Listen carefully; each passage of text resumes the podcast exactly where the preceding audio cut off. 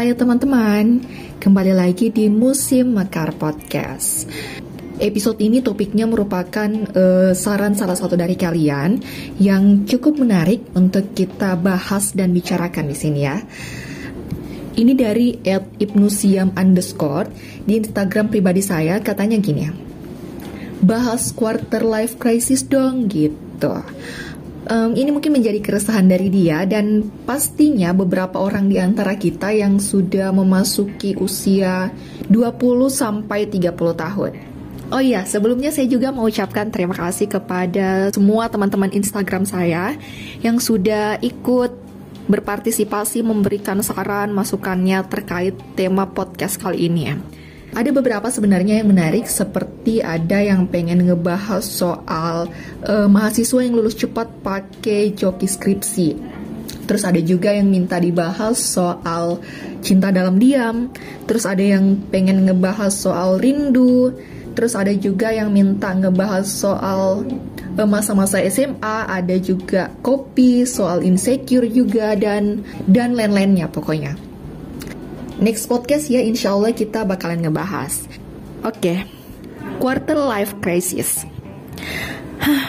Kalau boleh curhat sedikit ya, di umur berapapun hidup saya kayaknya krisis terus gitu. Dan uh, disclaimer juga, saya bicara seperti ini, persoalan ini atau persoalan apa pun itu, bukan berarti saya yang paling tahu. Tapi di sini saya juga merasakan apa yang kamu rasa dan bisa jadi itu terulang lagi ke depannya gitu kan. Oke, ini merupakan hasil kesimpulan dari apa yang saya baca dan observasi gitu ya. Quarter life crisis umumnya dipicu sama tekanan sosial, apalagi ya seperti sosial media. Ada survei yang dilakukan oleh The Guardian ke 1000 orang, hasilnya 86% ini mayoritas ya.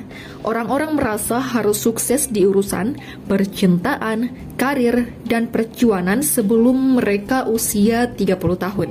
Gila nggak tuh? Survei ini dibahas dalam satu artikel dan menurut saya artikel ini sangat menarik. Kalau kalian penasaran bisa searching judulnya itu The Quarter Life Crisis, Young Insecure and Depression. Gila, jujur li pertama kali saya baca judulnya saya super kayak trigger gitu. kayak setelah kita baca artikel ini mengarahkan kita berpikir kalau kamu belum tahu semua jawabannya sebelum usia 30 tahun, kamu tidak berguna gitu. Mampus nggak tuh? Sementara elemen-elemennya saja seperti percintaan, perjuangan, dan karir, kayak saya belum merasa sukses-sukses amat gitu. Dan ternyata teman-teman, quarter life crisis itu bisa terjadi lebih dari satu kali di kehidupan seseorang.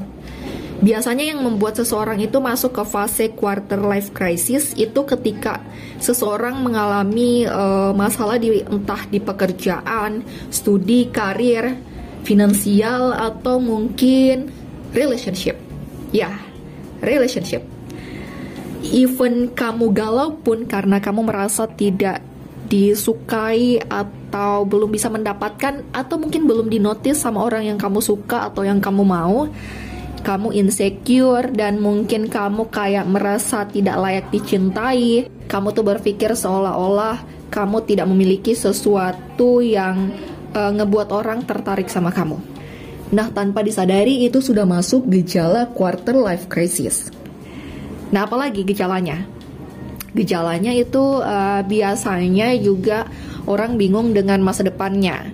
Terus mereka tuh kayak merasa terjebak dengan situasi yang kurang disukai. Situasi-situasi yang mereka pikir uh, mereka tidak bisa handle. Bahkan yang terparah, ketika seseorang itu masuk di fase quarter life crisis, dia bisa kehilangan motivasi untuk menjalani kehidupan sehari-hari Contoh kecil yang sangat umum terjadi itu ketika seseorang bisa kehilangan motivasi untuk berjuang menyelesaikan studi karena beratnya cobaan skripsi. Nah, siapa tuh?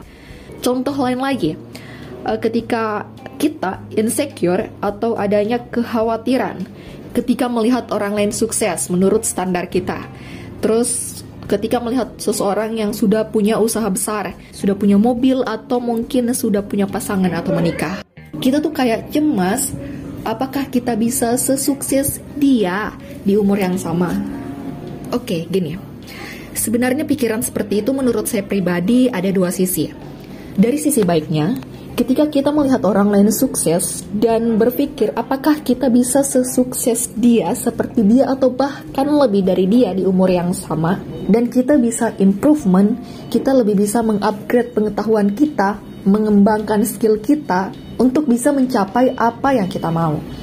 Sementara dari sisi uh, uh, yang kurang baik ketika kita melihat orang lain sukses menurut kita dan kita terus membandingkan hidup kita dengan hidup dia, tapi tidak ada langkah atau usaha kita untuk bisa seperti dia atau bahkan sesukses dia gitu. Semacam terus meratapi dan mungkin menyalahkan diri sendiri. Kenapa saya seperti ini? Kenapa dia seperti itu? Gitu.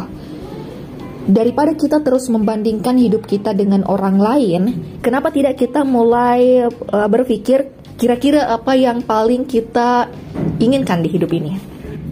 Lagian ya teman-teman, uh, star setiap orang itu beda-beda. Ada yang memang dari keluarga yang berada, dengan segala privilege yang dia punya. Ada juga yang dari keluarga yang biasa-biasa saja, atau bahkan dari keluarga yang kekurangan. Dan ketika kita membandingkan kehidupan kita dengan orang lain, sebenarnya kayak nggak fair nggak sih? Ya, ya itu kita, saya dan mungkin kamu bukan dari keluarga yang punya Lamborghini. Jadi stop membandingkan. Akan lebih baik kalau kita e, cari tahu apa yang kita mau. Kita mau jadi apa, mimpi kita apa, terus e, dirangkai pelan-pelan. Untuk sampai ke sana kita harus ngapain. Jadi setidaknya buat yang ragu-ragu bisa jadi lebih berani ambil tindakan. Karena jujur li merencanakan itu mudah. Yang sulit itu memulai. Ya, untuk mengambil langkah pertama itu yang paling berat. So, saya tahu ini tidak mudah, jadi saya cuma bisa memberikan semangat untuk teman-teman yang lagi berada di fase quarter life crisis. Dan balik lagi, saya bicara seperti ini bukan berarti saya yang paling tahu, tapi saya juga merasakan apa yang kamu rasakan. Baik, sekian podcast saya kali ini. Harapan saya semoga bisa bermanfaat dan sampai jumpa di next podcast. Never stop learning because life never stop teaching.